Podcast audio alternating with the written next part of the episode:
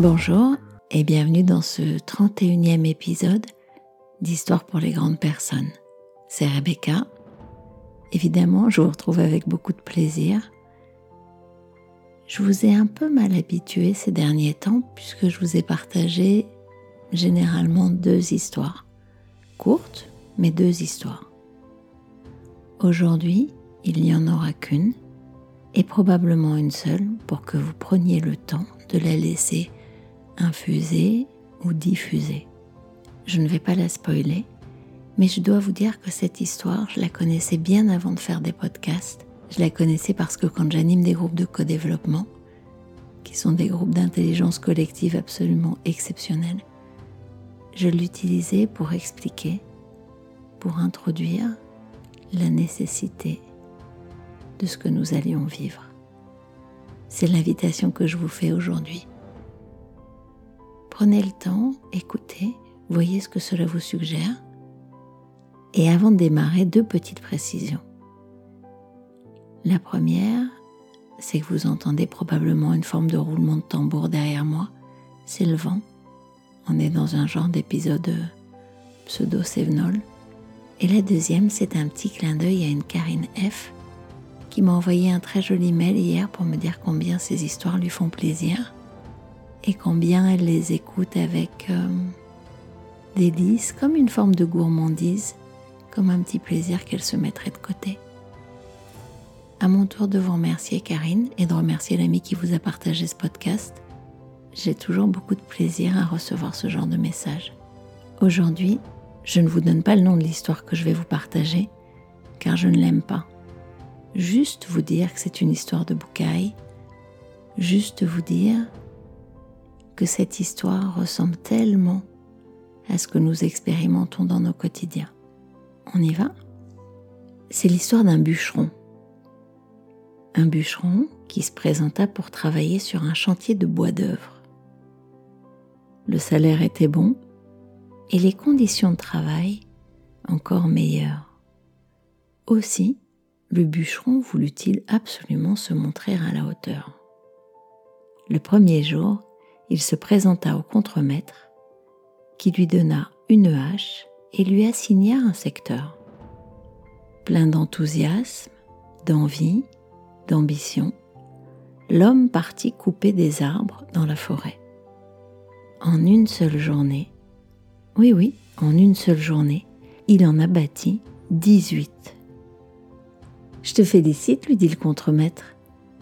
Continue comme ça. » Galvanisé, encouragé par ces paroles, le bûcheron décida d'améliorer son rendement le lendemain.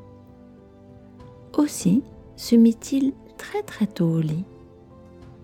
Au matin, le lendemain, il se leva avant tout le monde et partit en forêt, bien décidé à fournir davantage de coupes de bois qu'il ne l'avait fait le jour précédent. Malgré son acharnement, il lui fut impossible de réussir à couper plus de quinze arbres. Notre bûcheron, se parlant à lui-même, se dit « Je dois être fatigué ». Et il choisit de se coucher en même temps que le soleil, pensant que probablement cela l'aiderait le lendemain à fournir davantage. Le jour suivant, il se leva à l'aube, résolu à battre son record de dix-huit arbres. Cependant, ce jour-là, il ne parvint même pas à la moitié. Dépité, il rentra, se coucha, espérant que le jour suivant permettrait un meilleur rendement. Le lendemain, il n'abattit que sept. Puis cinq, et enfin, le dernier jour de la semaine, il passa tout l'après-midi à essayer de couper un deuxième arbre. Rappelez-vous, je vous ai dit au démarrage que le job était bon, les conditions formidables, et qu'il avait très à cœur d'être embauché. Inquiet donc de ce qu'allait dire le contremaître, le bûcheron alla le trouver et lui raconta ce qui lui arrivait, lui jurant sur ce qu'il avait de plus cher, qu'il s'escrimait jusqu'à se sentir au bord de l'évanouissement. C'est alors que le contremaître, Faisant une pause, le regardant avec sérieux et calme, lui demanda « Quand as-tu aiguisé ta hache pour la dernière fois ?» Le bûcheron, étonné mais sincère, lui répondit « Aiguisé ? Aiguisé ?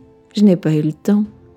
J'ai été trop occupé à couper des arbres. » J'ai coutume de, d'utiliser cette histoire pour expliquer que la réflexion, réfléchir, se poser, laisser les choses décanter, redescendre, toutes ces étapes-là représentent l'oxygène de l'action.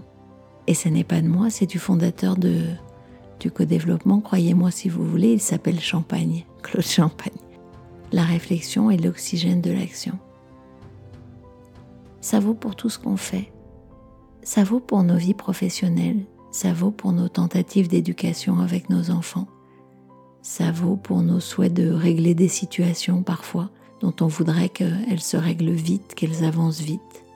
Ce que dit l'auteur de l'histoire, c'est que se reposer, changer d'occupation, faire autre chose.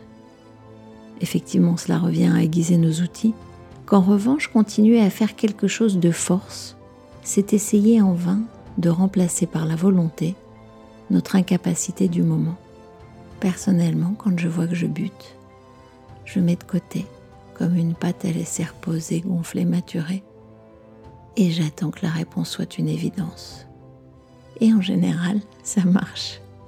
Et si on prenait le temps de faire le pas de côté, de repenser à la façon dont on réfléchit, dont on interagit, et si à ce moment-là, on essayait d'aiguiser nos outils, que sont nos émotions, nos sensations, nos réflexions, nos repères, nos croyances, nos représentations, nos idées reçues, et même, aurais-je envie de dire, tous les malentendus desquels nous partons pour répondre, pour justifier, pour se défendre. Vous aurez sûrement une façon de faire usage de cette histoire. À quel moment ai-je aiguisé mes outils pour la dernière fois ? Je vous laisse vous questionner. Je vous remercie d'avoir écouté cette histoire. Je vous retrouve dans quinze jours et je vous invite à réécouter des histoires que vous avez déjà entendues, que vous avez déjà aimées. Il est fort probable qu'à un moment différent, dans un contexte différent, avec un état d'esprit différent, vous les receviez, vous les entendiez, vous les compreniez différemment. Merci de votre écoute. Abonnez-vous gratuitement sur Spotify, sur Apple Podcasts, sur Google Podcasts. Partagez ce podcast, commentez-le, likez-le. Et merci pour vos messages. À bientôt.